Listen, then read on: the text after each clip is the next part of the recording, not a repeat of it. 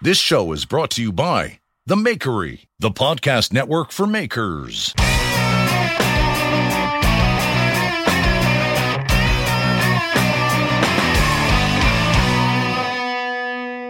Guys, welcome to the Full Blast Podcast. I'm Jeff Feder. Today's going to be old school radio day. Before we get into it, before we get into it, talk about a couple of our sponsors. This podcast is sponsored by Evenheat, the manufacturers of the finest heat treat ovens available. If you want to check out your next oven or your next kiln, you go to evenheat-kiln.com. And let me tell you something. Let me tell you something. This is an oven for you. This is a kiln for you. You're making knives. You're making swords. You're making hammers, axes, anything needs to be hardened. You're making uh, ceramics. Get yourself an Evenheat. Stop playing. This stuff is bang on stuff. You get that tap control. You get that solid state drive. It knows where you are, when you are. All that steel gets you to that critical temperature and hold it. Hold it. So get yourself a Evenheat. Check it out at evenheat-kiln.com and they have all sorts of distributors all over the place including our friends over i don't know i think our friends you know what now that i think about it our next sponsor Brodbeck Brodbeck ironworks they're a distributor of Evenheat so if you want to check out the best grinders around my boys my boys at Brodbeck Ironworks it gets you squared away. And if you go to brodbeckironworks.com, you can check out all the different things they have. They were just at Blade Show. I saw some interesting things. Looks like they got a power hammer going on. I don't know. I heard some things. I heard some things. Looks like they're in the power hammer game or they're starting to. I don't know. They had it. I saw it on the picture. Can't get mad at me now, Vince. Can't get mad at me because I saw it. I saw it on your Instagram. Had it right there. Blade Show big old power hammer. So there you go. Check it out what's going on over at Brodbeck Ironworks. And if you don't blame, if you don't understand, if you don't, if I don't blame me, if you don't want to check it out, go over to brodbeckironworks.com, check out what's just going on, or follow them on Instagram. Brodbeck Ironworks, and they have different packages. They have different types of packages, different deals, and you can get yourself one of them specialty attachments. And you don't mean you might not even have to have a, a Brodbeck. All their attachments are are very uh, user friendly. You could probably shove it in another different grinder, or you could retrofit it, no problem. Their their their grinders are awesome. If you're not just a knife maker, you're a metal worker, you're a woodworker, you're re- removing material this is the grinder for you. So go check out brodbeckironworks.com. And if you if you are looking for a discount, if you put in a Knife Talk 200, you're going to get $200 off any of their grinder packages, the Max Premium, the Mega. And you put in Knife Talk 100, and then there's going to be a discount for their sharpening system, surface belt grinder, and their leather sewing machine. P.S. Congratulations to Vince. Vince and Ryan were on this pro, uh, this program uh, last year. Con- congratulations to Vince passes Journeyman Smith. The boy's legit. I mean, it can't get much better than that. So, congratulations to our boy Vince. Vince is the man, and um, I'm very, very proud, very proud to be um, sponsored by Brodbeck. Good guys. I appreciate what they do. Customer service is dynamite. Products are awesome. I'm with you. I'm with you guys. We're to do things a little bit different, guys. Just me today. So we're to break it up. I want to do old school radio. I want to see if I can do an old school radio thing. You know what I'm saying? So we're here at the Full Blast Podcast. It's a brand new week, and uh, I'm on the heels. I'm on the he- I'm on the cusp right now. This is Sunday. I'm on the cusp of going to Barcelona. So I thought I'd knock one out. Um, my daughter Lila and her mother are in the city getting stuff for the prom. So I am by myself, and I thought let's knock something out for the people on a Friday. I will, when this comes out, I will be in Barcelona by hook or by crook. I mean, by hook or by crook, and I'm excited, and we'll see what happens with with Tomer. Maybe we can get him get him on again. I bring a microphone. I think this time I'm gonna be there a little longer, so I might bring a computer and a microphone, and we'll get yourself. Maybe we do a full blast over there. Maybe who knows what we're gonna do over there, but it's gonna be fun. Um, and P.S. We're going to talk more about Lila at the end of the show. I just want to thank everybody for reaching out and saying such nice things. It was really awesome. One of the things I you know been planning on talking to Lila for a long time. I think probably even like a almost a year. We were talking about having her on over a year ago. Well, not a year ago, but like the beginning of her senior year and and I just didn't want her to be in, in, under any pressure. Didn't want her to be in, under any pressure, and things were tough. It was before she she said she wanted to come on, but I was like, I just don't need her worrying about how she's going to sound. I want her to be relaxed. I wanted I wanted her to not worry about what her friends are going to think. And so I was just like, listen, let's just get everything squared away. Get yourself into college. let's get yourself into college. Just get everything squared away, and then when you're like about the, out the door, I'll grab you and we'll record. So, well, I want to talk about that a little bit later. But one of the things I did want to talk about I kind of wanted to talk about it with her, but then I felt like it was kind of unfair. I really wanted Lila to have her own show. You know, when I do these programs, when I do these episodes, a lot of times I really want to do something with the guest. I want this to be about the guest. And, you know, then all of a sudden we start get familiar and guys like Ben Snore, who uh, I love having on. He and I'll fuck around with some, you know, weird news and maybe even Ben, Ben Camone and, and all my, you know, Nico and stuff like that. So I, I do get familiar and we kind of have like a kind of like a real radio thing. But like for Lila, I just felt like this was, I wanted her to be on her, I wanted this to be about her and us and a relationship without having to kind of, you know, so what I did want to bring bring up this, uh, I wouldn't want to bring it up last week, and I decided to, at the last minute not to. Was I wanted to talk about my uncle Jay.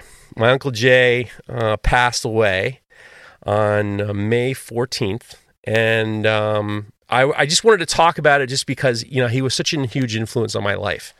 And I have funny stories. I got a lot of funny stories. We're going to tell funny jokes. Don't worry. I'm going to do a little bit of subtle manipulation, ladies and germs.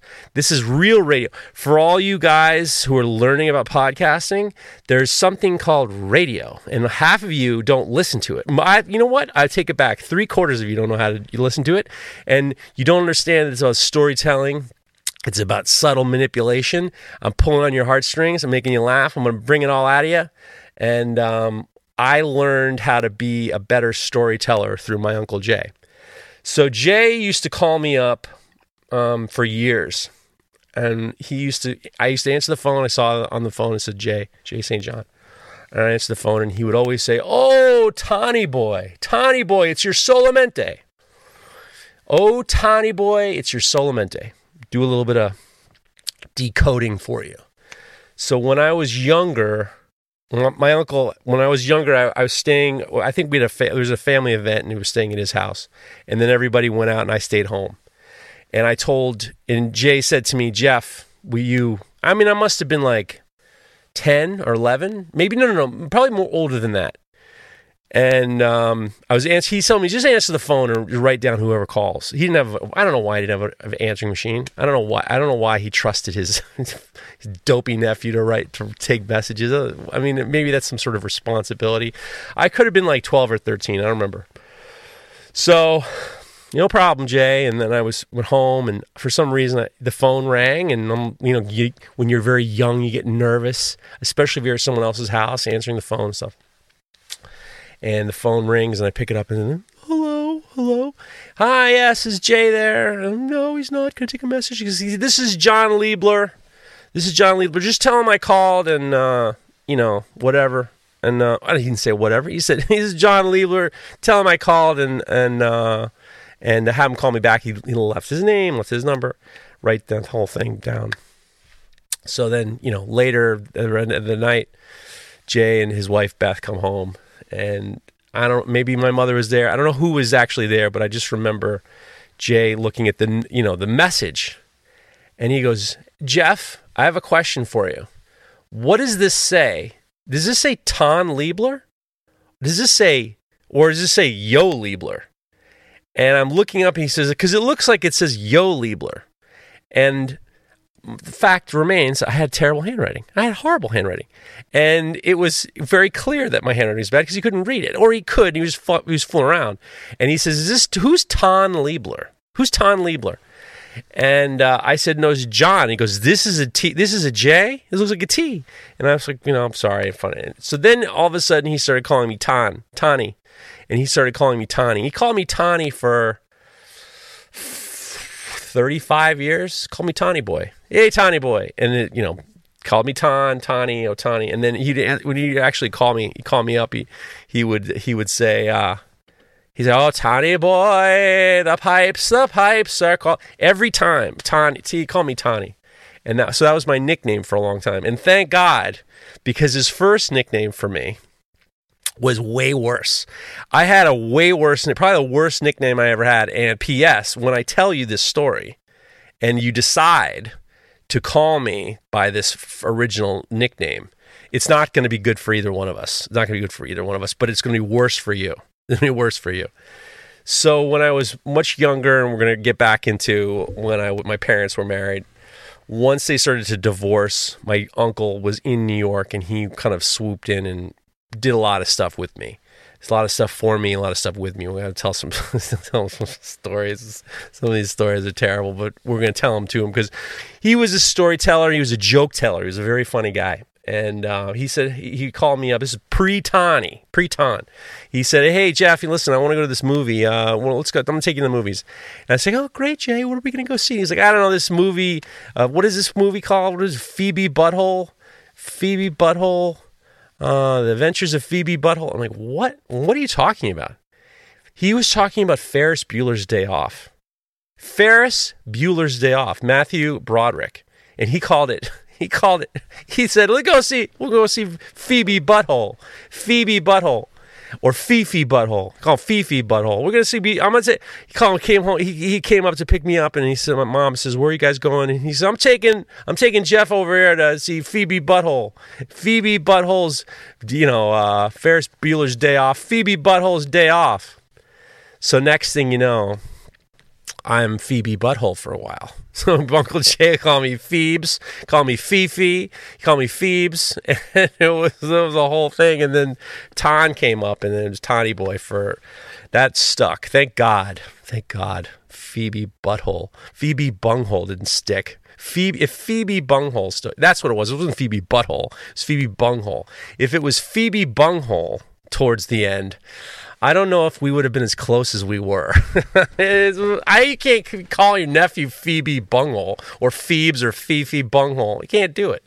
So t- Tani was the the move, and he will always call me Tani. And thank God, thank God, Fifi Butthole Bunghole went left. Thank God. It was all he was a nickname guy, and he, there were always like these evolutions of nicknames and stuff. So Ton, Tani. And uh, so he would call up, he would always call up, he says, Tani boy, it's your Solamente. Now, Solamente, I called him Solamente. And about 14 years ago, my his brother, his older brother Bill, um, passed away, and um, we went down and and uh, we went down to Florida. Uh, he had leukemia, and he was, uh, and frankly, it was it was it was it was connected to his exposure to Agent Orange in Vietnam, which is like unreal.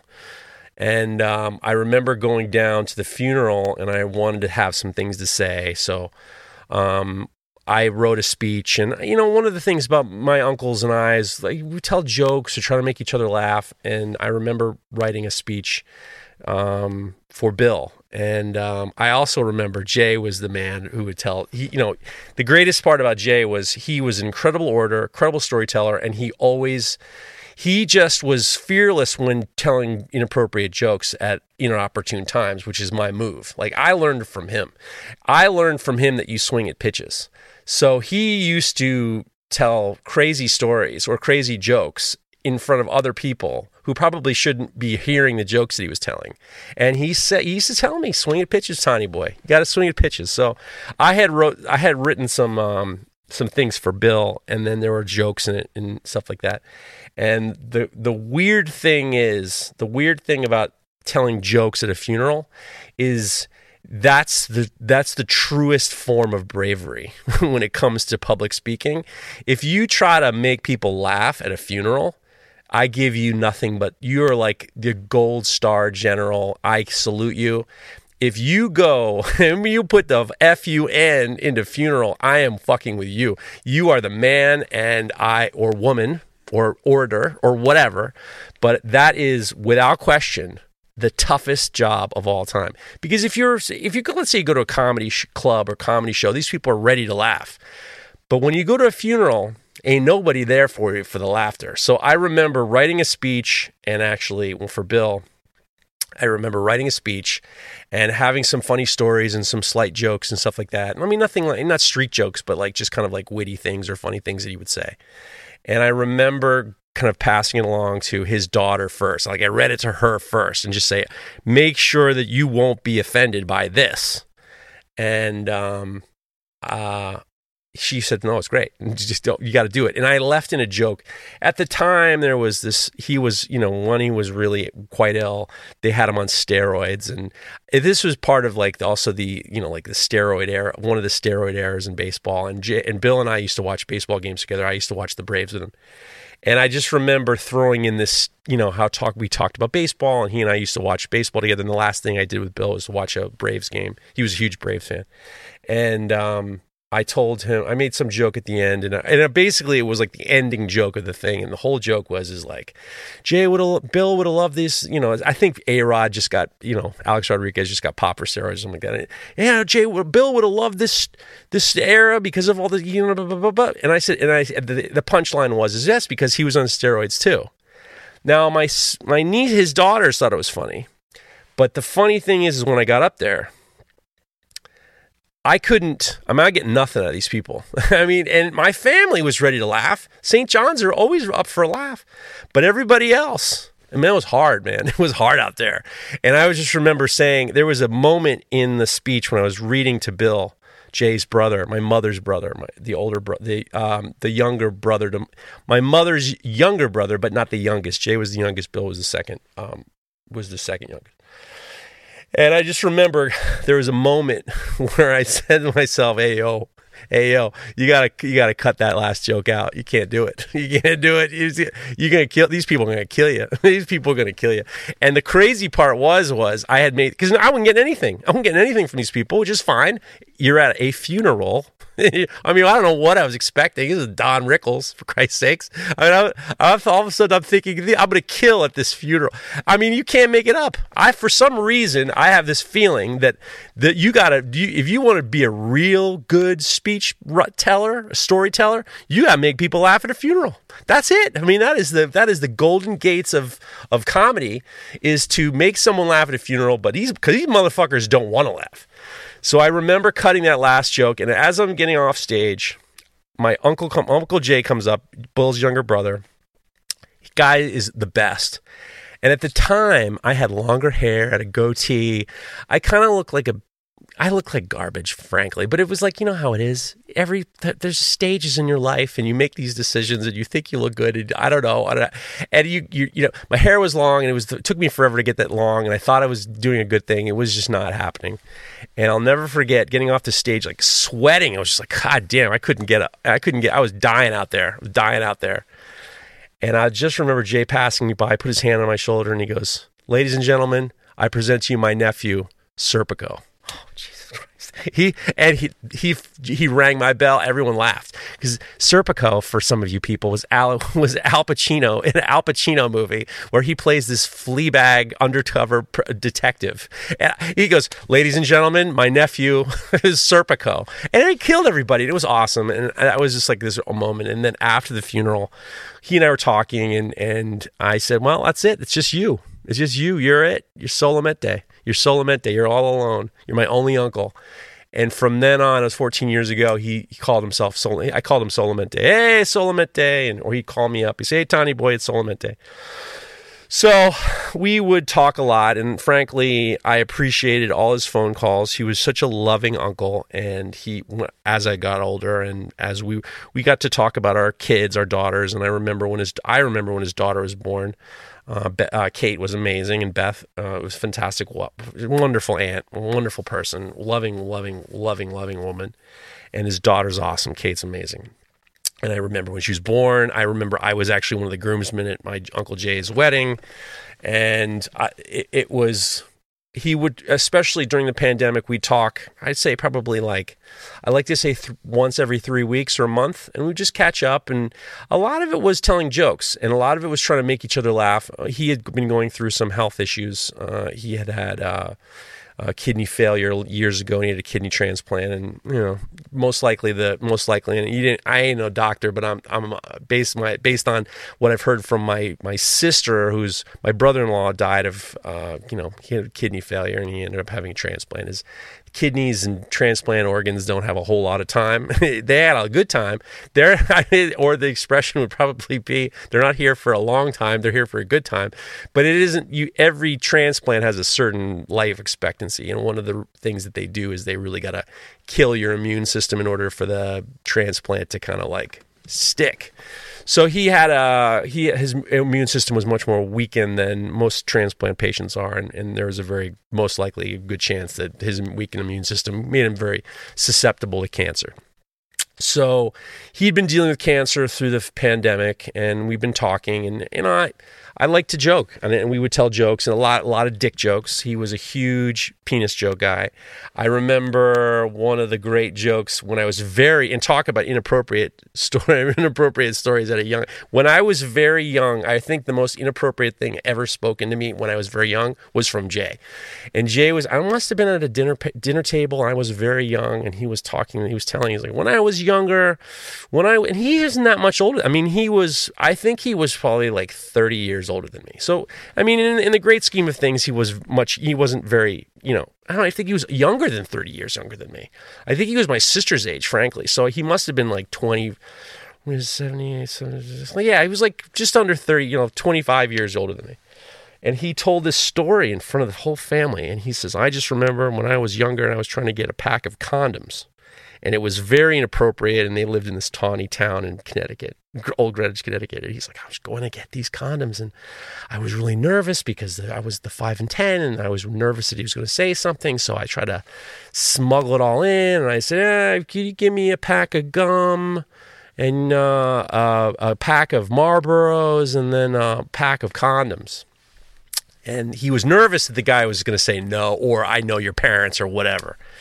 So he would he said that the guy looked over the over the table and he rang him up and he goes, "Well, what do you know about that? We still live in a country where you can smoke, chew, and screw for under a dollar." That was, I remember like my eyes opening up, and everyone was like, "I think, I think his father, I think my grandfather was like, Jay, Jay. I mean, it was an awesome story. It was a funny story. Just, just like that. Oh, you can, you still, what a world we live in where you can still smoke, chew, and screw for under a buck. And I, I just remember thinking that is incredibly, that was an incredible story. And I think that that was like the precursor for me being like, whoa, that was it. That was a, a that was an incredible, you know, he activated the house and yeah, he got people mad. And it was a great story. Um, and, um, you know, we would tell jokes and I would tell things that happened. And he actually listened to this podcast. He listened to Knife Talk a little bit and he loved it. He said, he said, he was just like, he's like, you've been listening to Howard Stern too much. And it was like, it was like, that was a compliment PS. And, um, he, uh, he was amazing. And we would talk about sports and we would talk about this and talk about that. And one of the, you know, the past number of months, I started to not talk too much much. And there's a funny story. I'm gonna, tell. I'm gonna fuck it. I'm gonna tell this story at the end. There's there's so many good Jay stories. I'm gonna tell. I'm gonna tell a couple stories. But the last two conversations I had before he died, I want to tell you about those two. Those are babies. Those I love those stories. And um, so, kind of closer to the closer to the end of his life, it was just becoming very clear his voice was getting weaker, and I would talk to him, and he would kind of tell me what was going on, and and um, then I started to get messages from my aunt uh, Carol um, that things were grim, and Beth was Beth was kind of like overwhelmed. She was overwhelmed. Jade came back from from from the hospital. Didn't things didn't very go very well, and he had hospice in the house and it was hard for Beth, terribly hard for Beth. I just don't know what it's like, but at the same time, she's just such a wonderful, loving wife and and and companion. I mean, that's it. I mean, she was a wonderful, wonderful companion for Jay, and he adored her. And um, I, I think it was all too much for her, and to the point where I didn't want to reach out because I felt as though sometimes you just get bombarded with like people and expectations and well wishes and what can we do? And you know I got this guy and maybe you should do this. I didn't want to be part of I wanted to give my love and show my love but without being you know smothering you know. And Carol became my Carol was Bill's uh, wife my aunt Carol. And Carol would be the person kind of being giving me all the information what was going on And I remember, I remember, Bill, you know, Carol sent me a message saying, "Carol, this is Carol. You know, I have bad news. It doesn't look very good for Jay." And then she would give me updates from Beth, and I think Beth was telling Carol, and then Carol would kind of like be the satellite for everybody. It was just too much for Beth, too much for Jay's wife. And then my wife told me on a Friday, she told me, You got to call him. She's like, You got to call her. You got to call her. You're going to regret it. And I said, I don't want her to be mad at me. So he's not to be mad at you. My, my wife was like, So what? He's to be mad at you. He'll be mad at you. But you, you got to call and wish love. And so I did call, and I'll tell you that. I'll tell you that one. I'll tell you that one. The last two conversations I had with Jay were awesome. Were awesome, and one of them was really funny, and one actually both of them were very funny. So I'm very happy about that. Jay passed on um, on Memorial Day, 14th. I think it's the 14th. Memorial Day, the 14th. He died on the 14th, and there wasn't a whole lot. You know, I sent texts to his wife, his daughter, and and then I just made the decision. Well, I'm going to go down to the funeral. I, I, you know, Jay meant so much to me. I want to tell you, I want to tell you what happened at the funeral. But in the meantime, I had to. I looked at flights and I could go down to Orlando, and I figured this all out. And I looked at the you know maps from where the church. I didn't have an address. I didn't have an address. I didn't have anything, uh, frankly. So I found out where the church was. I found out how far it was from the hospital, from the um, airport, and I booked a ticket, a six o'clock in the morning ticket to Orlando and then I was going my plan was I'm going to go down, uh, pay my respects, and then I'm going to get right back to the airport and go home that day. So it was crazy, and I know that it was just like weird, and uh, I'm going, to, you know, like down to Florida and back in a day. Just everything about it seemed you know, there's stuff that needs to be done, and obviously, I wanted to show my respect, but at the same time, it was like, you know, let's let's just. I'm not gonna get hotel rooms and bond with people, and you know how it is. Don't don't take it anything other than I just want. I wanted to be there for my my uncle, and throughout the whole time, I was, was like, well, I'm gonna write a speech. Jay was an incredible speech writer, storyteller. He was a teacher.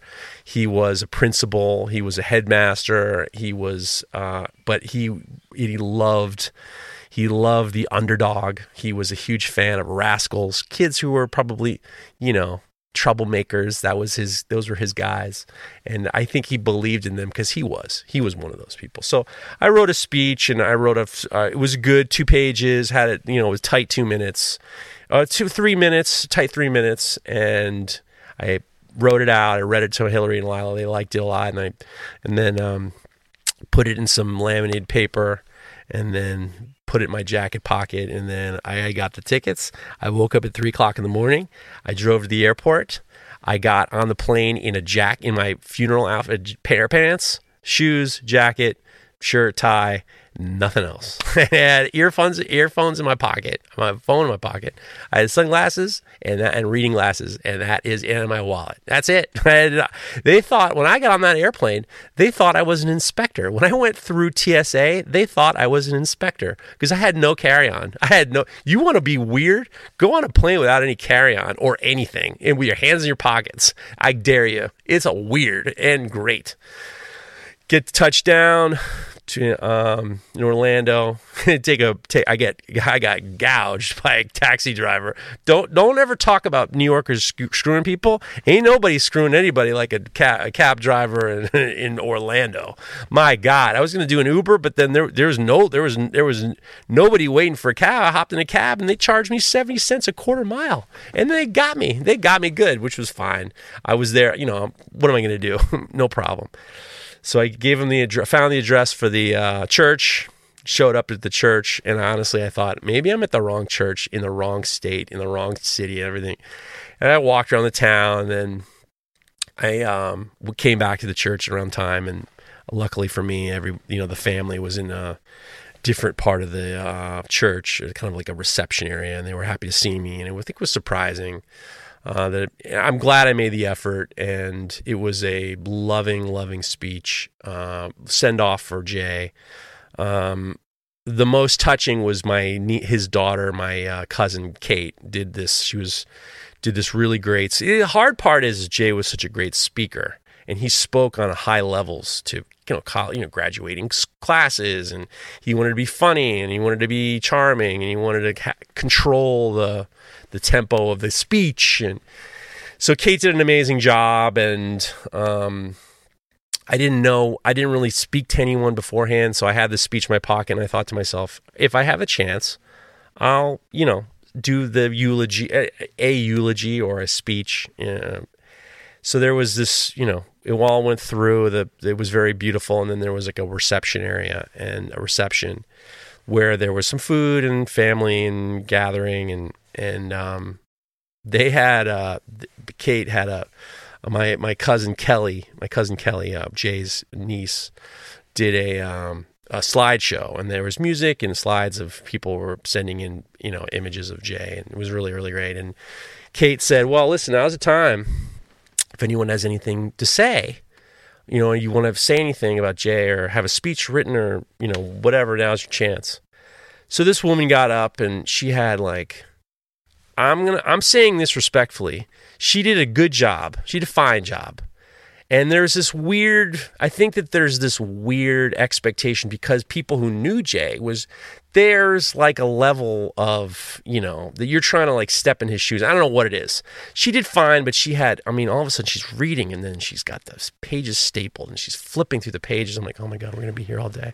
I got a tight three minutes. And like speech writing, I can do write a speech. I can do fast. I can do fast, poignant, funny, fast, poignant, and I'm out. No problem. Funny, fast, point, uh, poignant, done. This woman goes on, and she's doing okay. She's doing a good job. And then I'm, you know, slowly taking my laminated paper out of my jacket pocket, and I'm trying to signal to to Kate that I'm ready. I got I got something for you, and I had a good one. I had a good one. And then all of a sudden, this guy just kind of hustles up, hustles up right where she where the original the last speaker was, hustles right up. And he goes, "Wow, that was." He's clapping. He's like, ah, "That was really great. I, I'm not as prepared as as she was, but let me see what I can do." That's not the good. That's not a good way to start a speech. Not a good way to start a speech. It's, right off the bat, I'm just like, "All right, well, this will be quick." And he, I guess he was a coach, football coach or something, or basketball or something. Friend of Jay's, nice guy. Couldn't have been nicer but I'm gonna break his balls right now. I'm, I, don't know. I know that you're not listening to this, and if you are, take this respectfully. Take this respectfully.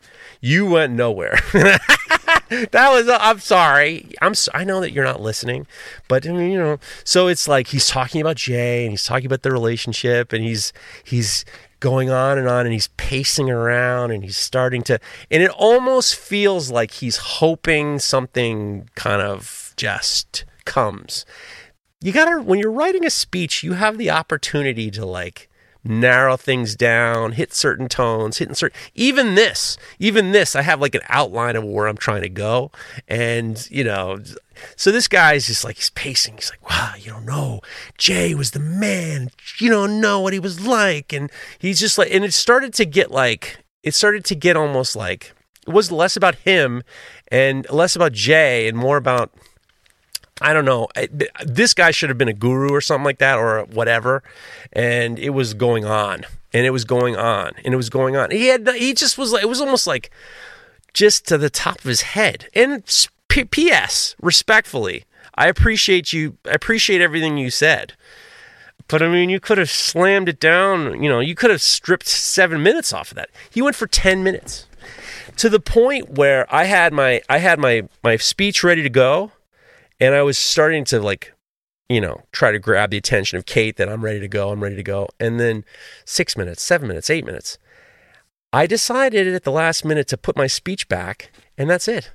And I thought to myself, they've these people have had enough. they don't need any more. It wasn't even great. I mean, look, he like I said, he could have it could have been a toast. He could have done a toast, but he just like he's and he's walking around and it seems as though he's waiting for some genius to be said and it's just like he's holding everybody hostage and it was just like I couldn't do it I couldn't do it to these people. So I just was like fuck it. You know everybody's and I was sad only because it was just like you know it would have been nice to tell a Jay story. And um, but at the same time it was just like and, and I even said to my my aunt and I said to my cousins I was like if our grandfather was here my grandfather was here your if my grandfather was here he would have gotten the hook. He would have this guy would have gotten the hook and fine, showing respect. But I mean, at the same time, it's like, I don't know. It seemed as though it was supposed to be like a, it, he was like trying to Gary V situation. I don't know what he was doing, but it was like, and then another guy got up and I was just like, I've had enough. So I took the speech. I gave it to my cousin, who his daughter. I'm like, look, I had a speech written, but I can't put these people through anymore. they they've had enough, and they don't need me. So I just like put it in her pocket, gave her a hug, and I said, I love you. But these people cannot handle one more fucking thing. well, they can't handle one more word. They just want to eat their chicken salad on a croissant. You know what I'm saying? They want to eat their pigs in a blanket and get the fuck out of here. And I don't blame them. I don't blame them at all. So I took the speech I irritated and I made a lot of I made a lot of crude jokes, which I think Jay would have appreciated. And then we told stories, and I'm going to tell some more stories. And then I got went back to the airport with uh, my cousins, and then came home. And I had a lot more time to reflect on all of it, especially Jay. I um, I got much more emotional after the funeral. Like surprisingly emotional. I did a reel about him and my grandfather, and I was looking at pictures of him and my uncle Bill and my uncle, my grandfather. They're, you know, and it was tough. It was tough. And another thing that was tough was I made the decision to not tell my mother about the passing of her youngest brother. And it was a hard thing to do. It felt like the right thing to do. Um, as of now, my mother is um, she's in a she's in a place where they're taking care of her. She's you know not walking. She's her diabetes you know got the best of her. The damage is done. She's got dementia. She had had a stroke. She doesn't really, you know, she's sweet and she's loving and she's happy to be there. She loves being taken care of. She's got a very nice roommate. They have a very nice time you know, doing her thing. The people there really like her very much. And she's content and she's happy and she's and I want to make sure that I don't want her to agitate it. I don't want her agitated.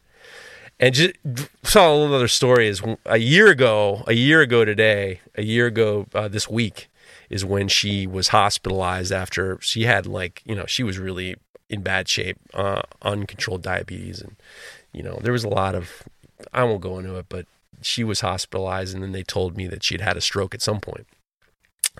And I was talking to Carol, and I was saying, "Yeah, you know, here's what's happening. She's in the hospital. We're going to go to a, a rehabilitation center."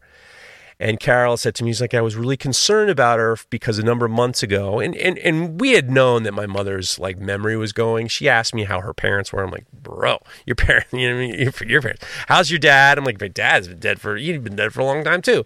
So it was very clear that there was like these, she was having good days and bad days. And, um, so I was talking to Carol and I was telling her, yeah, she's in the hospital. And, you know, they said that she had a stroke and her dementia, she's got dementia. And, and she said, yeah, I just didn't want to tell you, but she was, she made me very concerned. And one of the reasons why is because she asked me how my husband was, her brother, her older brother, Bill. And, and Bill's been dead for, you know, 14 years. So when I went back to talk to mom, and I was telling this, I told, told this all to Jay, and he, he thought it, this part was funny. I told him funny we were I said to mom, I'm like, well, mom, we're gonna have to you're gonna have to get you in a place where they can kind of take care of better to carry you. And she says, why? And I'm like, well, mom. She's like, I'm gonna go home. I'm like, you can't go home because you you gotta you can't take care of yourself and you refuse you know you refuse the nurse's aid bingo bango bongo. And I said, and they told the doctor told me that you had had a stroke. And she said, well, how do you know that? And I said, well, you Mom, I just talked to Carol and you asked how Bill, her husband, is your brother. He's been dead for 12 years. And she goes, He died. he died? Really? So it was like, yeah. I thought that was funny. And I told that to Jay and he thought it was funny too. Was, you know, gallows humor, whatever. So we made the decision that I just don't want, need her. I don't want her agitated. I don't want her upset. I want her to be calm. I want her to be in a good place mentally and it was a tough decision and i'm going to tell you why it was a good decision because i saw her a couple hours ago and i'm glad i did, made that decision so i was thinking about when when i was younger my when my parents were divorcing my uncle jay was with me i mean because he lived in new york and he would just like pick me up scoop me up told you you take me to Phoebe Bunghole. You know what I'm saying? You take me to movies, take me to Phoebe Bunghole's days off, and he would take me to things, and and it was he kind of really helped me become. And this was part of the speech P.S. That motherfucker was yammering on like Gary V. Jr. Fucked it all up. Now you have to suffer through it, guys, because that's what we're doing here. This is I'm not happy until you're not happy. So s- settle down. So Jay was the first guy to take me to a, diner. He's the first guy who taught me how to read the sports pages. He took me to Yankee games. He took me to Mets games. He taught me how to read the sports section. He, I remember, he took me to my first diner on Lexington Avenue, and he ordered, and I still order his order. He ordered two eggs sunny side up with bacon, raw, dry rye toast, and hash browns, and that is my order. Like he did that order, and I'm like, I'm going to do that order. So that if I go to a diner and I order that type of breakfast, I'm ordering what Jay ordered. And then I saw something that I'd, I'd never seen before. He started putting ketchup on his hash browns, which I didn't think you, you were allowed to do. I thought ketchup was for hamburgers and french fries. Didn't realize it was a breakfast option. So I started putting uh, ketchup on my hash browns, and that's a J. That was a J thing. So so I learned a lot from him, and especially you know 1984. My dad, my parents were divorcing. My dad was out of the house, and my mother was just trying to get it together. My uncle really kind of swooped. Jay swooped in, and Jay uh, he swooped in, and he took me to he took me to my first Islanders game at Islanders hockey hockey uh, New York hockey New York hockey team. I'd never been to uh, MSG Madison Square Garden for a sporting event. My grandfather, Jay's father, my mother's father, used to take me to the circus. Go to Ringling Brothers and Barnum and Bailey Circus in, in uh, Madison Square Garden, but I didn't think they had sports there. And then my uncle said, "We're gonna go. We're gonna. Go, I'm taking you to a Islanders game. We're gonna watch some hockey." And I was like, "Whoa, this is like real dude stuff." So he takes me down after school and we go to the Madison Square Garden, and it just feels New York. And my uncle's younger; he's he's like a kind of he's a giant Bruce Springsteen fan. Um, uh, he's blind faith and and just like awesome, you know, rock and roll music. Huey Lewis and the News at the time, um, Eric Clapton. He was like a real, you know. And he takes me to the game, and he gets us tickets to the blue the blue section, the blue seats and the blue seats should have been called the fucking the fucking the the worst seats because we were up in the rafters. We were literally up in the rafters. And the worst part was wasn't that we were up in the rafters. The worst part was the people up in the rafters were drunken degenerates. Drunken degenerates. I guess the seats were cheap. They go upstairs Everyone is loaded. There's beer all all you can smell is beer and hot dogs. Jay gets his tickets to the blue seats, also referred to as the nosebleed section, and it's right on the glass, right on the glass. And we, I'm, I'm can't see. I can't see, so I'm like putting my face up on the glass. I'm putting my hands over my eyes, trying to see what's going on. Don't really understand what's going on, and I hear, I overhear someone say, "Hey, Hey, you, you little wimp. Hey, get off the glass. And I'm not 100% sure they're, I don't know who they're talking to. But I hear it again. Hey, you, get off the glass. Hey, you little wimp, get off the glass. And I'm all of a sudden, I'm just like, I think they're, are they talking to me? And then I hear it one more time. Hey, you, you little wimp, if you don't get off the glass, we're going to throw you over the side. That was for me. That was for me. These men, these drunken men, were threatening to t- threatening to take a 10-year-old, throw him over a balcony because they couldn't see their hockey players play. They threatened a child. They threatened a child, and I'm terrified. There's just no way they're not talking to me. And then Jay's starting to get a little nervous. He's just like, oh, "Don't worry about it. You'll be fine. Just you know, maybe you don't want to sit on the glass. You don't want to. Maybe just sit down. Don't you know? Don't put your face right on the glass. Don't stand up. Just sit down and you know, just maybe put your head down." And I'm just like, these men are threatening me. They're threatening to kill me. And I'm not thinking, Jay, better save me. I'm like, we got to get out of here before I get tossed over the side of a balcony onto the ice. I mean, my first ch- my first time at Madison Square Garden, a grown man threatened to throw me over the side, over the side. So I was just like un- inconsolable, and Jay was just trying to calm me down, and then he just took me out, and and um, we get home and I'm terrified. And my mother meets us at the door and she goes, Jeff, Jay, what, what are you here? I'm, I'm, watching the game. I'm watching the game while you're there. You're, the game's not over. And Jay says, Well, you know, Kathy, you know, Jeff had a kind of an incident and it wasn't that big of a deal, but he was very nervous. And she says, Jeffrey, what, what happened? Brain fog, insomnia, moodiness, weight gain. Maybe you think they're just part of getting older, but MIDI Health understands that for women over 40, they can all connect to menopause. It's at the root of dozens of symptoms we experience, not just hot flashes. MIDI clinicians are menopause experts, offering safe, effective, FDA approved solutions covered by insurance. 91% of MIDI patients get relief from symptoms within just two months. Book your virtual visit today at joinmidi.com.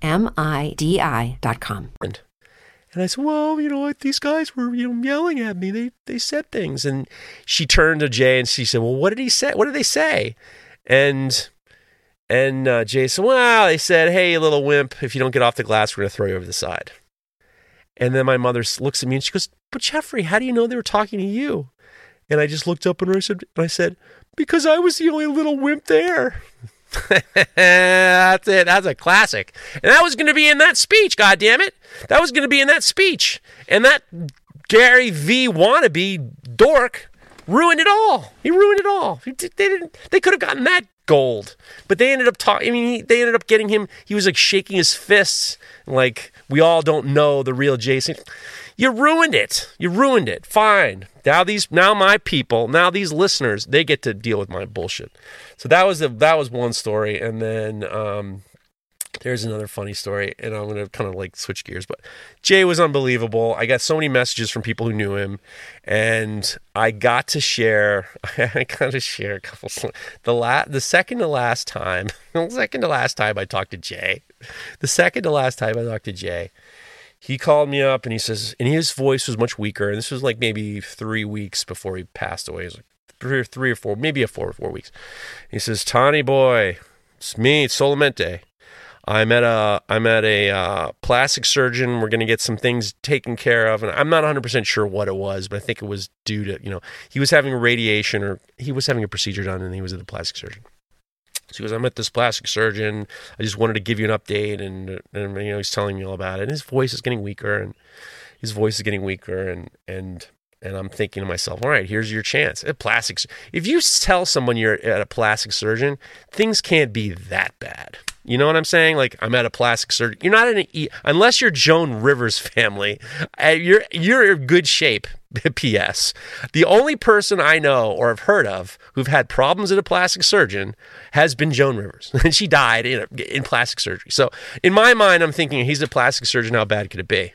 So he's like, "Yeah, Tony boy, I'm at the plastic surgeons, and we're getting this done, that done, and this done." I'm like, "Oh yeah, yeah, oh yo, Jay, you know what? While you're there, Jay, I got a great idea. Here it is. Here it comes, ladies and gentlemen." I said to him, "Jay, while you're there." Maybe you could uh, maybe ask the guy to give you a little bit extra penis. Give you give you a little bit more penis. And I'm thinking to myself, well, let's make a joke about the size of the, my uncle got a small dick. So let's say if the plastic surgeon, baby, throw a couple inches on, baby. And I say it, feeling good about it, feeling like he's to laugh. Normally he would laugh. And I got nothing. And I got nothing. Totally nothing. Zero. And I'm thinking to myself, as most people who think they told a good joke do, they think, obviously, this person hasn't heard me. He couldn't hear me. The phone wasn't close enough. So I said, Jay, did you hear what I said? While you're at the plastic surgeons, why don't you, uh, you know, tell them to give you a little bit extra penis? Give you a little bit extra penis. Nothing. Zero. Nothing. Silence. Solamente is giving me nothing. And I'm about to go in for a third time and he goes, uh, uh, uh, Tawny, Tawny, um, I'm, uh, I'm at the, sp- I'm in the office now. The doctor's here, the nurse is here, and you're on speakerphone. So, so I, I fucking, I basically said to a room of medical people, my small penis uncle needs a little bit extra penis. Maybe you can do something about that, which was awesome. And I'm so happy that it happened. And I laughed even harder. And I, I laughed even harder that that happened. And it, it was very, very good. I'm, I'm, I am super proud of that. I feel very good about it. I think Jay would have totally, if I, I told that story to Jay's best friend at the, at the funeral and he loved it. It was awesome that's in there. That's in there. He deserved it. I love him. And um, and then the last thing, the last thing I said to Jay was the Friday before he passed away. I decided to call and I talked to Beth and um, Beth said, "Well, I'm gonna put the phone up to Jay. Maybe you can, you know, say something to him." He, he he wasn't very responsive. He could, I could hear him making noises, but he, you know, to hear my voice, and I didn't really, you don't know what to say in these situations you know, except I love you and stuff like that. But at the same time, in my mind, I'm thinking, I don't want to say goodbye. I want to just be like normal. So I, you know, at that time, I didn't even expect them to put him on the phone. You know, I didn't expect the phone to go up to his ear, and I didn't know what to say, and I didn't want to, didn't want to get him upset. You know, so I'm thinking to myself, what am I going to say? I really off the cuff. And you know, a lot of times, especially when he was having different surgeries and stuff like that, we would I wouldn't I would change the subject. Go talk about other things like sports. He really got me into New York sports. Uh, he was a huge Boston fan. He was a huge Red Sox fan. He was a huge uh, Boston Celtics fan. And I, I, the only thing I could think of was Jay, what's going on? You're not going to. And all I said to him was Jay, you're not going to believe this, but the Knicks forced Game Six and that was just like, I was just wanted to have something, I wanted to tell him something that we both bonded on, sports or something like that. And I didn't want to make it about, and I just said, I love you, buddy. I love you. And that was it. And that was it. That was all I said. But it was great because I, you know, at the time, at the time, um, I was really proud to talk to him and be able to say that. But it was it was really, I was you know it was I was also trying to rub it in a little bit that the Knicks were the Knicks were um, the Knicks forced a game six against the Heat. Obviously they lost, but it was like this moment of you know bonding that he and I had. He I remember like I said he took me to Yankee games. He told me how to read the read the sports section. He told me all this stuff. And the only thing I wished at the funeral is that the Heat uh, as that the Boston Celtics. Uh, I wish they were swept. they were when I got down to almost close, close to the funeral. The Heat were up three to three games to zero against the Celtics, and all I wished for was that the Heat swept the Celtics and I was going to put that in the speech too, and I was going to be like, and I'm just going to, you know, put it in his put it in his face. But um, he was unbelievable. He was so he meant I some stories that people sent me were incredible. What they meant, what he meant to them, and what he meant to me was just. I mean, it's just hard to put into words, except for the fact that I'll tell stories and honor him. And uh, I just, in regards to my mother, I uh, I saw her. What is it? It's two fifteen. I saw her three hours ago. I went to go see her. I'm, like I said, I'm about to go to Barcelona in a couple days, and I wanted to see my mother. You know, I go visit her um, as often as I can. She's not too far away, and I, I want to just I want her to see me. And there are good days and bad days, and you know, we're at you know, she's gotten much thinner, and her hair's gotten longer, and her teeth are starting to kind of like you know, eh, some of them are trying to escape. You know what I'm saying? Some of them, some of the boat people on that boat are trying to get off. You know what I mean? So you know, I go. I when I go there, I'm loving. Sometimes Lila comes. Sometimes Hillary comes. We just keep it upbeat. She they're ha- she's always happy to see us. Some days she forgets who I am.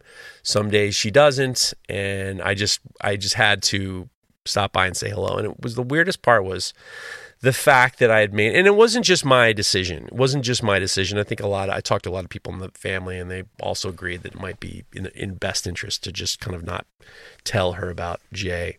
And I felt very guilty about it, and it was a decision that I was like, but at the same time, I was just like, well, let's just, you know, she isn't capable right now of kind of understanding, and I, what I don't want to do is give her any kind of anxiety because there are people in that place that are anxiety got anxiety ladies and gentlemen and they they got my mom on on the good stuff but at the, same time she's very very like relaxed and I want to keep her calm and I don't want to keep her ups- I don't want her upset. So I'm walking in there and I'm just like kind of, you know, I always have this real uh what should I say? I always have this like feeling in my stomach of like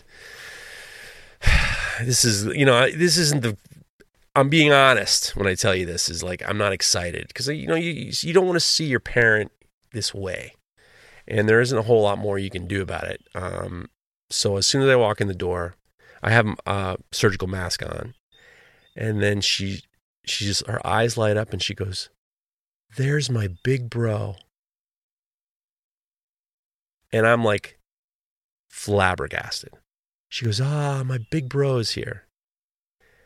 My mother thought I was Jay or Bill. She called me her big bro. She's never done that before. She didn't call me bro. It's like I call Lila bro.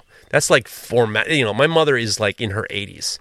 She, it was the craziest thing. It was the weirdest thing I've been, you know, throughout the, this last three weeks what do I tell my mother? What do I, do I tell my mother? Do I not tell my mother? And then it was make the decision, and we're just going to keep things going and keep things light, and just uh, you know, I don't. She doesn't need the turmoil. She doesn't need the angst. She doesn't need the regret. She doesn't need it. And she greets me with the first things out of her mouth is, "My big bro is here." I was like stupefied, totally stupefied. This happened three hours ago.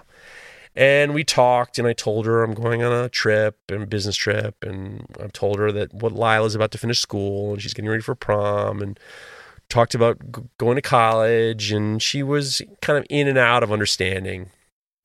And um, I told her I loved her, and I'll, when I come back, I'll see her, and you know, we make sure that you know the people taking care of her, taken care of, and you know, um, but at the same time, it was like it blew my mind. Like I'm preparing for this thing all day this morning, and I'm thinking I, I just want to see my mother and you know just give her some love and give her you know. And she greets me with, "Oh, my big bro is here."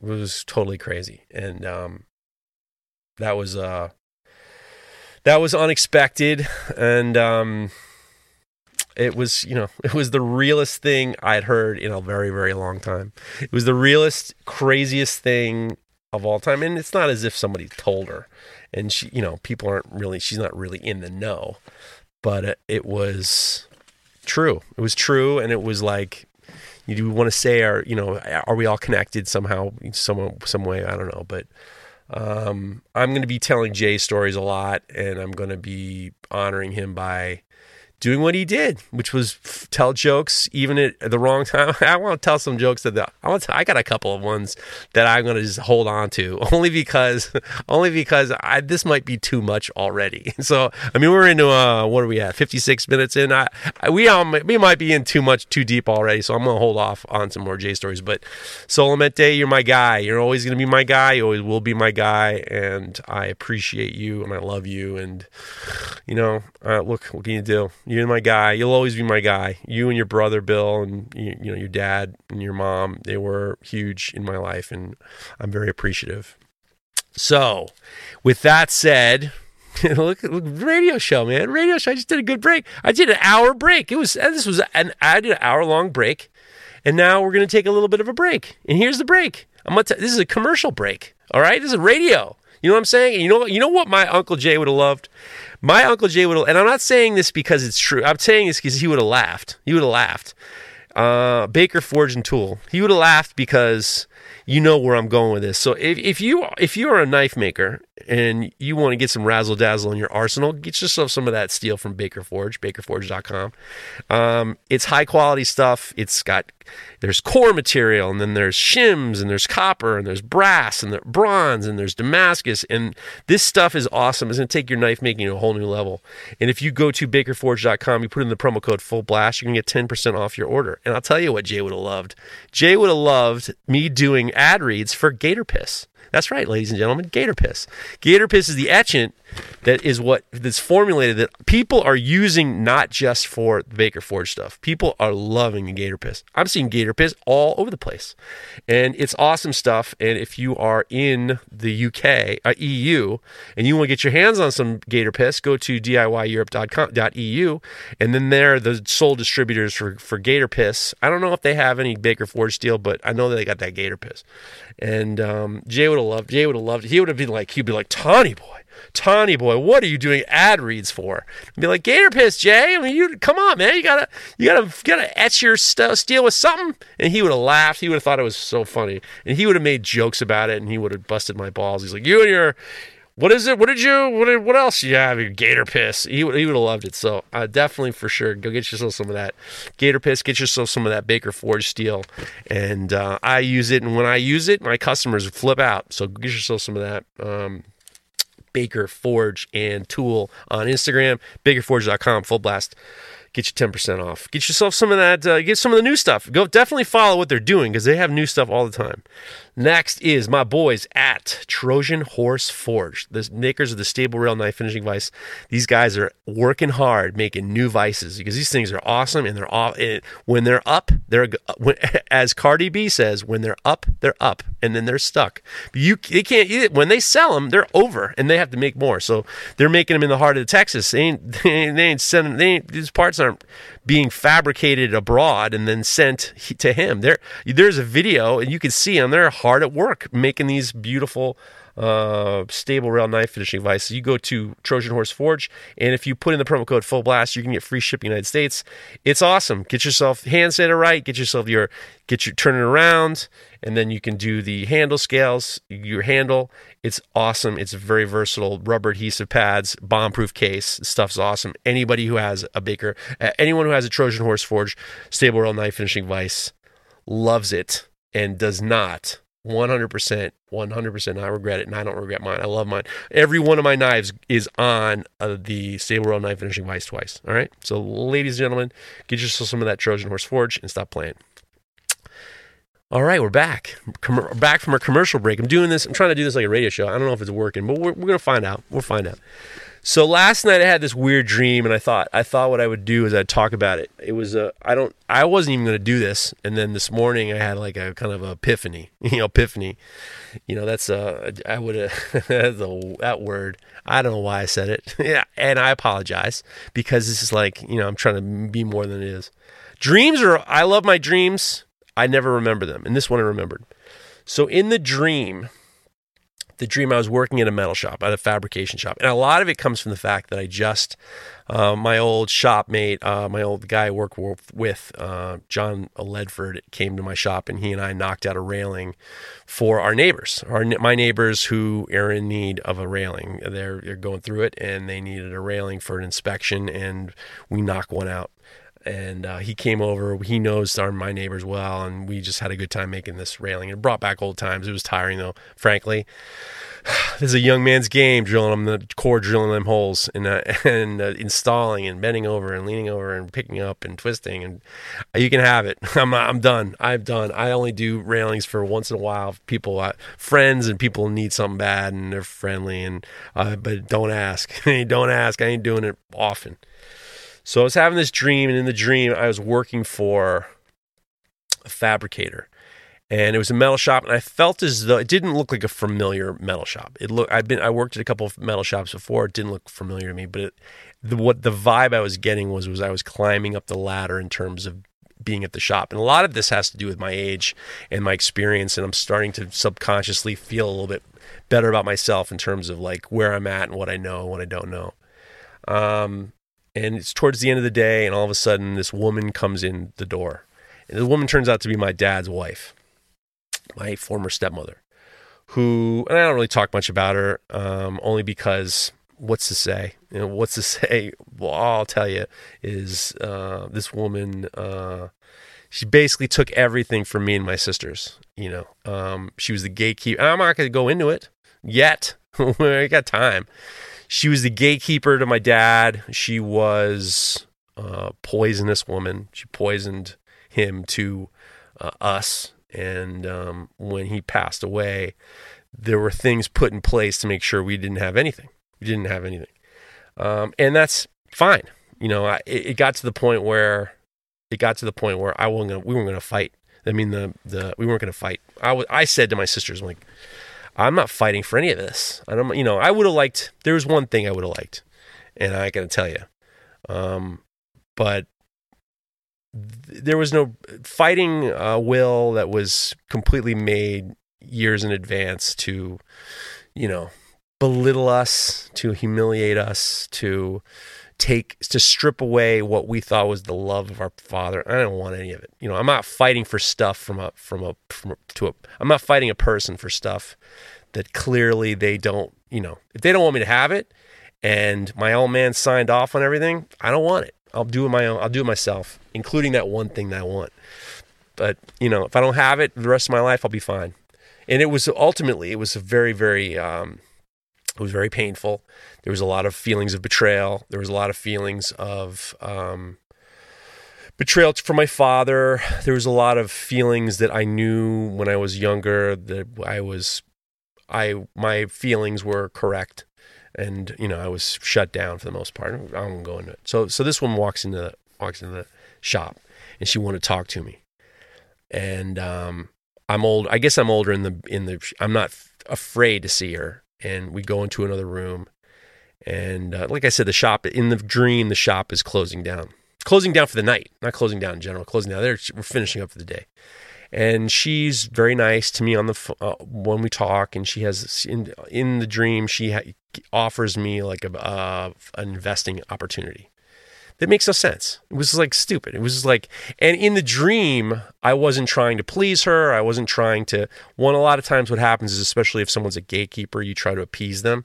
And even in the dream, I wasn't. It was this dumb thing. She wanted me to invest in a, you know, building in in Amsterdam, and I was just like, and I, and even in the dream, I remember saying, why would I want to do that? She's like, we only need a couple million dollars. I'm like, if I had a couple million dollars, why would I do that? And it was very, there was this degree of confidence, and she was very nice. And in this dream, she was being very thoughtful and nice, and she was being very sweet to me. And she told me that my father would have um, appreciated what I'm doing right now. Like she would have, you know, she would have been proud of Feder Knives and stuff like that. And, and, and I didn't really take much of it. I was just like, I was like, okay, all right, well, you know, thanks for stopping by. It was very pleasant. It wasn't horrible. It was just, it was what it was. All of a sudden, we, the end of the dream, that part's over. And then now, when I get out of the room, the metal shop is closed. The metal shop is closed. The gates are down. Everything's locked up. And I find that my keys and my wallet and my bag are all in the shop. I turn my back and as soon as I turn my back again, the shop is gone. I don't know where the shop is. But what I do know is that my keys, my bag, all my personal belongings are in the shop that's locked. And now I can't get to my car to go home. And um, in the rest of the dream, I'm going through the streets trying to find this shop. I can't find this shop. Where's the shop? And then I'm thinking to myself, I can't even call my wife because my phone is in the shop. And how am I going to get picked up? And what if I don't? And I'm trying, and all this stuff is coming. And then I wake up. I told Hillary about it. So, so that's the dream. And I told Hillary about it. She goes, Well, what do you think that's all about? And then I'm just like, I don't know. I have no idea. And so so just to wrap it up, I'm in this metal shop. My my former stepmother comes in, talks very nice to me, tries to get me to do something for her in a very nice way. I say no in a very uh, polite way, frankly. And then I turn my back, and all the stuff, the shop is locked. All my stuff's in the shop, and now the shop has disappeared, and I don't know how to get home. And then I woke up, I walked the dogs. I'm thinking about this dream. I'm trying to prepare for this, and it just dawned on me it dawned on me what it represented was there are these things in my life that are sidelining me and they're they're distracting me from what I'm supposed to be doing. Like that was a distraction. So when she came in, she distracted me from the fact that the shop was closing and I got to get my stuff to go home. And that distraction was something that affected my life. So I started to start to think about it, and you know, in a lot of dreams, you are everybody, you are everything and everybody. And I'm really of like, I'm like, yeah, there are distractions in my life and validations. Like part of it was very much along the lines if I didn't need the validation of this woman who was the gatekeeper, who I used to try to impress because I wanted her to like me, and if I, she liked me or she loved me, then I would have more access to my father. I didn't feel that need. I, in the dream, I didn't feel that need. I didn't feel I wasn't begging for anything. I wasn't I didn't feel desperate for anything that I you know there was no manipulation stuff like that. And I started to realize that I didn't need any kind of validation. Talking to my wife. She's on the way in the city getting prom stuff with Hillary, and I said I figured out the dream. I wrote to her. She goes, "Yeah, it makes a lot of sense." So what was interesting was was it was this kind of idea that I don't need validation from other people. I don't need I don't feel the need to have validation even from my peers. Um, I feel very strongly about the hard work that I've been doing, and it was liberating. It was liberating. But what I what I don't want to do is I don't want to get sucked into any type of drama that doesn't keep me focused on my prize. So the whole idea was was she distracted me and then it kept me on my eye off the prize. I couldn't get my stuff and I ended up couldn't go I couldn't go home to my family. What made me started to think about like that idea of validation and the idea of getting better and I started thinking a lot about it. and and now I'm gonna I'm gonna fuck around a little bit. That was that was dream that was dream Jeff. That was the dream the dream expert. But it was very liberating too because you know being very thoughtful in regards to you know social media is one of those things where you're tr- you're looking for the validation from your friends and your family, and you're looking for validation from you know your pe- you know peers. Like down and everyone's down. And uh, as I record this, people are like it's Sunday, so people are starting to leave the Blade Show. It was awesome seeing great pictures of people that had never met each other before Instagram, and they're you know well, this guy's inspiration to this guy, and this guy's happy to see this guy, and it was really cool to see all the pictures of people who met each other on online and it was awesome. And and Fingal was down there, and all my guys were down there, and and Matt Stagner and all these guys, and Mount Philip Metal, where Chris Cash was there, and old Stelter was there, and I told people to tell Stelter that I've been looking for him, like I'm down there. I'll try to get down there, and I, I couldn't I couldn't get down there. Uh, this year just because it's so close to to um, Barcelona and I just couldn't you know strip my you know and my kids leaving soon I couldn't get myself away but started to make me think about like this idea of validation. And it, there's this, there's this, and I ain't gonna be fucking Gary V Jr. right now, so don't worry about that. But there's this idea that people are looking for validation and they're looking for approval. And I think that as I've gotten older, I've I've needed less and less approval. I need less less approval from people who tell me what to do. Part of the reason why I make the knives that I make is out of uh, the asymmetrical stuff is completely because somebody told me nobody wants out. Nobody, it's not acceptable to do asymmetrical work. There's things that I do out of spite. There's things that I do because I want to, and uh, you don't need to do any. Val- you don't need. I don't need any validation anymore. I'm happy to be. I'm happy to be involved with this knife making community and this podcasting community. I'm gonna kick the shins. At, I'm gonna kick some shins right now while the podcasting community. But what I will say is, is the most important thing is to just not worry about what other people say and just focus on getting better. That's all I want to do for myself. Is every day I want to get better, and want to get better with this podcast. I want to get better with um, knife talk. I want to get better with Feder knives, and uh, some interesting things are happening, um, which I'm very excited for.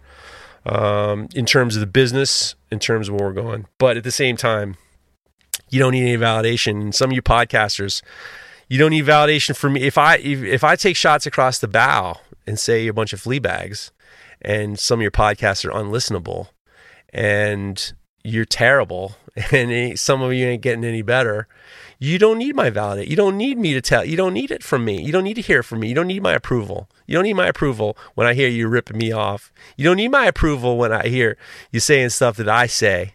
You don't need my approval. So don't you don't need validation from me. What you need to do is you need to get better. And that's what you need to do. We all need to get better. So that's it. That's that's that break. and uh, I, I, we're gonna take some shots. I'll take some shots across the bow. And with that said, take a special. I want to do a big shout out to my boys down in Australia, Nordic Edge.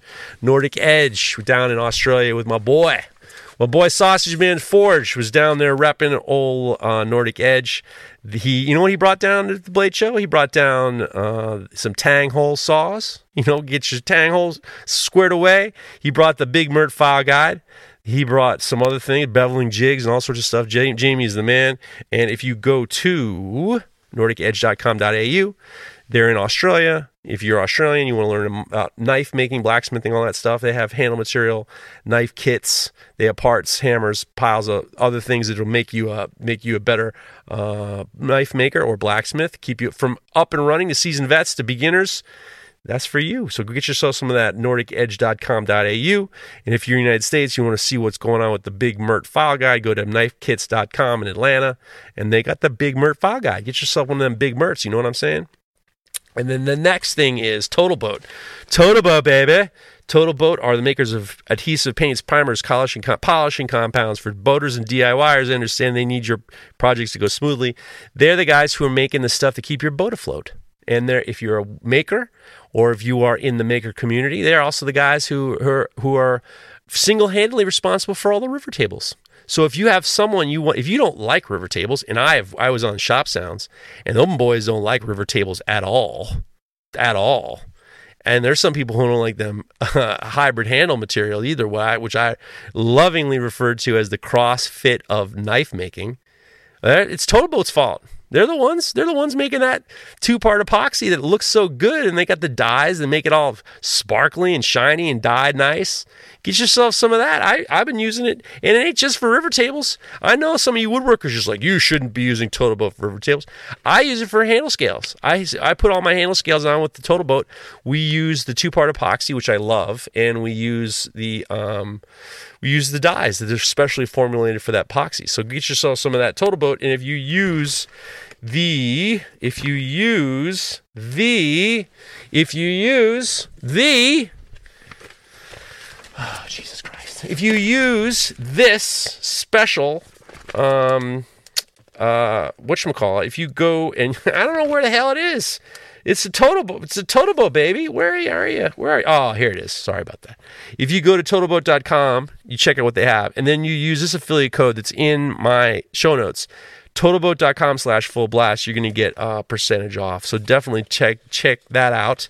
Get you some of that uh, total boat baby and um, stop playing. You can do this stuff with look what jimmy's doing. He just take some dead animals and shove it in the total boat then call it sculpture.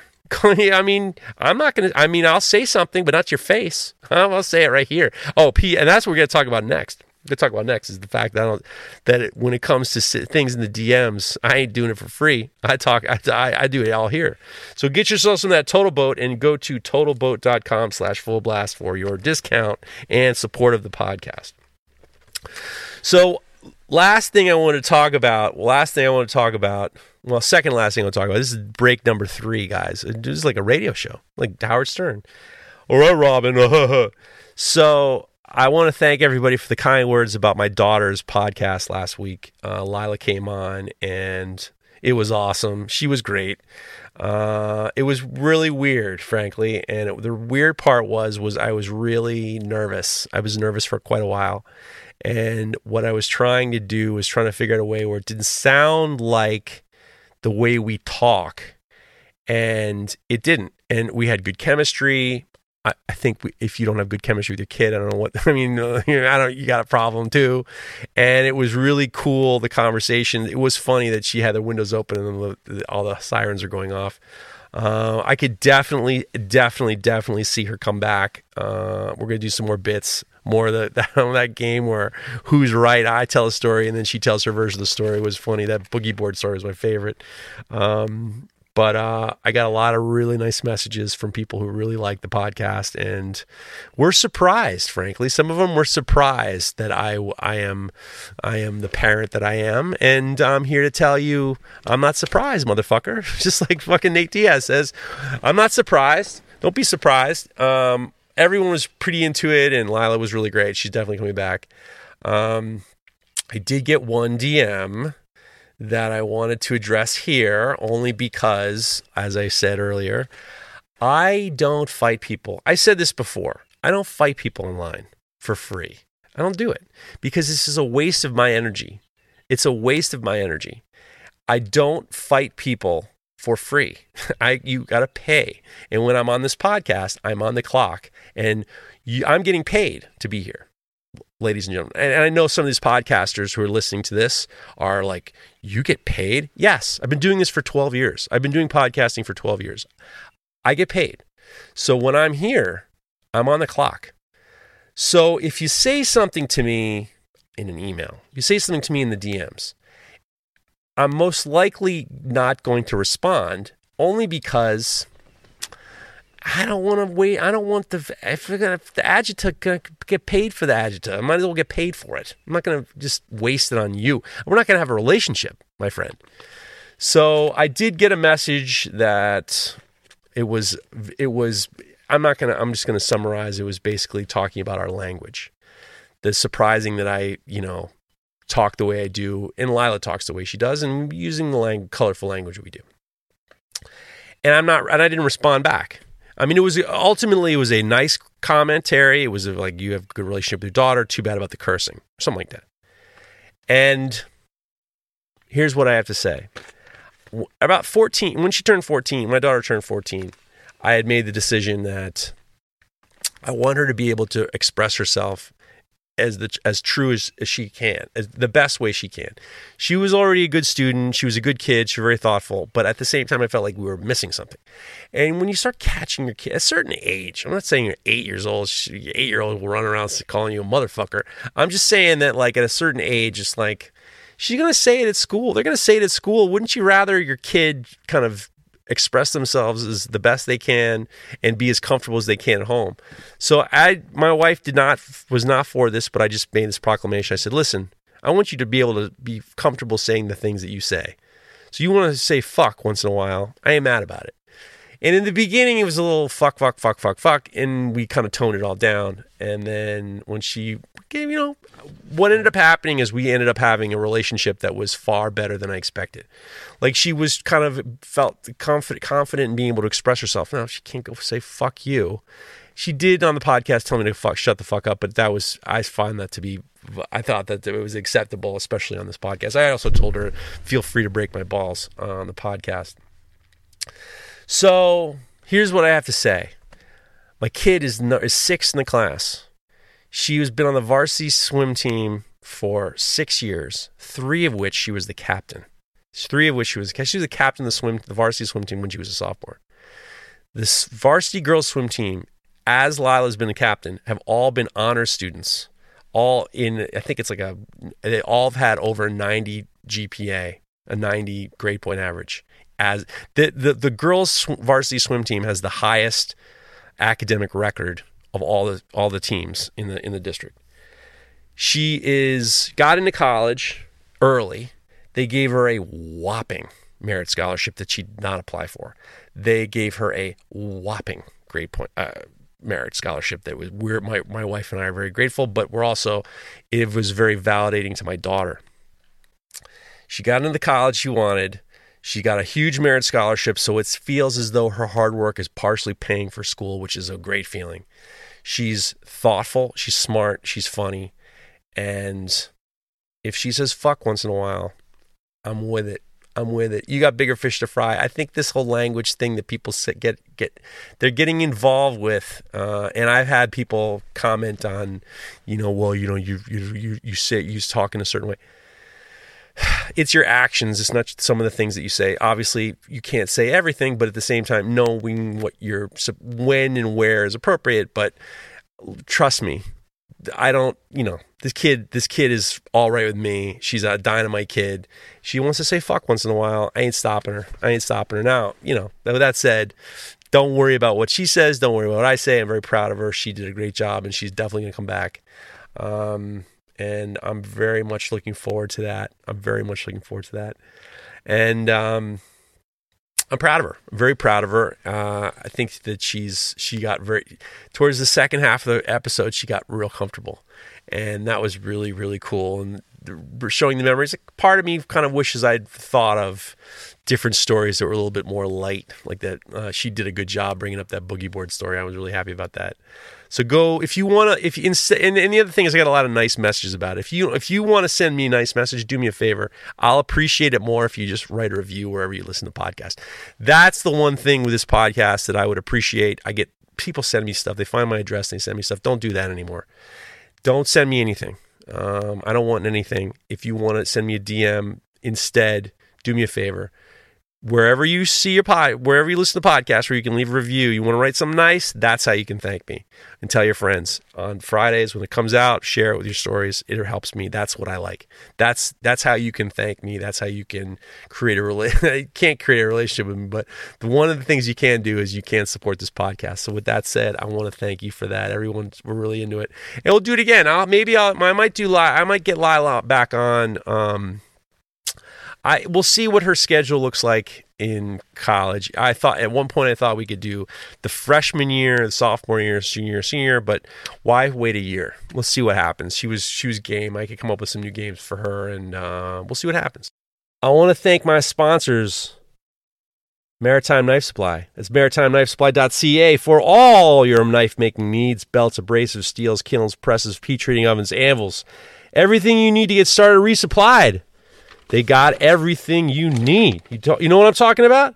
They're in Canada, but they ship to the United States with ease, and you can take advantage of that exchange rate. Their steel selection is always growing, and Lawrence got all sorts of steel coming through. And if you go to maritimeknifesupply.com or maritimeknifesupply.ca, you get yourself 10% off your abrasive belt packs uh, you get 10% off when you get 10. You get 10, you get one free. So go check out what's going on over there. And what I do want to say is the uh, Maritime Knife Supply is a sponsor of the Great Lakes Custom Knife Show. Great Lakes Custom Knife Show. Um, that's Great Lakes Custom Knife Show on Instagram or visit greatlakescustomknifeshow.com. And it's going to be fun. It will be August 19th in Goderich, Ontario. Canada's largest knife show Uh, located at the picturesque shores of Lake Huron, featuring some of the best talented uh, pest talent in the Canadian knife making community. So, Maritime Knife Supply is very supportive of that, and I want to thank them for that. So, get yourself some of them TR maker equipment. You want to get Dr. Larrin Thomas's must have book knife engineering. You can get whatever you want, and if you don't have, if you don't see what you want them to have, send Lawrence Lake a message and he'll get you squared away. So check out what's going on at maritimeknifesupply.com. Thank you. And with that said, I want to thank my last sponsor, who is the is the best, GL Hanson and Sons. That's at GL underscore Hanson and Sons, G dot L dot underscore Hanson and Sons. They are the makers of G Carta. Uh, which is a unique composite of natural fibers and fabrics mixed with epoxy under pressure and heat. Uh, you get some, get yourself a set of Bofa. You get your, you get your Ripple Cut, Tuxini by Miki, Mahi Mahi, Radio Worm G Carta, Pheasant by Miki, which I just made a beautiful knife with, uh, Colorama, which I made a offset serrated. Colorama is awesome. Hoopla is awesome. Uh, they got amazing colors, total razzle dazzle for your project, easy to work with and finish. I, it is. There's a little. You got. There's some tricks and tips and stuff on use on how you had the best way to work with it. It isn't like the. It isn't the easiest stuff to work with, but the the what it is is it's it it's beautiful stuff to work with, and it's really great. And if you go to gcarta.bigcartel.com, you can see it all. You can follow them on Instagram, see what they have. But if you go to gcarta.bigcartel.com, they have all of the knife the, the knife handles for sale, and it's it's awesome stuff. It's real bang on stuff. I love it, and I use it, and I know other knife makers are using it, and it really puts some pizzazz in your handles. You know what I'm saying? So with that said we did it. We did it. It's a different, still different style show by myself. I wanted to see if I could do instead of not what I do when I do the rad reads. I do them in the beginning when I have a guest because I'm trying to get myself revved up. And if we're having a good conversation, I don't want to interrupt the conversation with the ads. And I know for some reason Red Circle just throws ads in the middle of my sentences. This podcast, trust me. I've been working on it for a long time with Craig. I know all about it. It's nothing more frustrating than saying saying something and then in halfway through the sentence, an ad comes up for some bullshit. I know all about it and I'm working on it. So I thought for myself, I thought I'd see if I could do it like this or do the ad reads um, with that. So we'll see what happens next week. Um, I'm going to be in Barcelona. There's a very good chance that there just might not be an episode next week, but I'm going to see what I can do. Maybe I'll do something like this again. Maybe it's shorter, or maybe we'll see if I bring my if I bring my computer and my mic. I'll, I'll definitely I'll have something with uh, Tomer. We'll definitely have an episode with Tomer, uh, or maybe who knows? Maybe I'll do in the hotel room with uh, my wife and daughter again. Maybe we'll figure something out. But with that said, I can't thank you enough. You guys have been amazing. Um, the the support I've gotten the for the podcast has been awesome. I think coming soon, we're gonna probably do some. I hate merch. and I know you guys are thinking, what do you fucking have merch for? But we might do full blast t-shirts, and the full blast t-shirt will probably go through Feder Knives. I'm thinking about it very hard.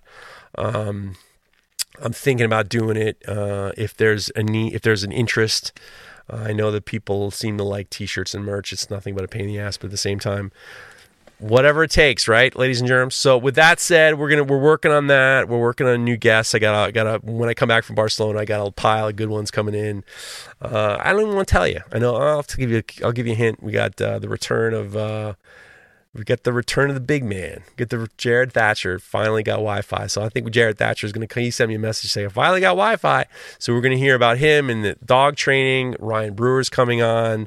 Uh, Riley Kirkpatrick's coming on. I know Ben's going to come back back, and I'm going to get Ben and Ben come on back. I, that one got waylaid, um, and we're going to try to figure out a way to get him them back.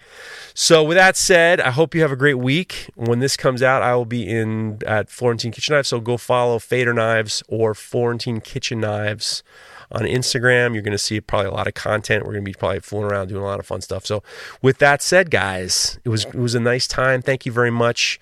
Uh, once again, Solamente, you're my guy. You always will be my guy, and I love you very much. All right, guys. See you next week. This show is brought to you by The Makery, the podcast network for makers.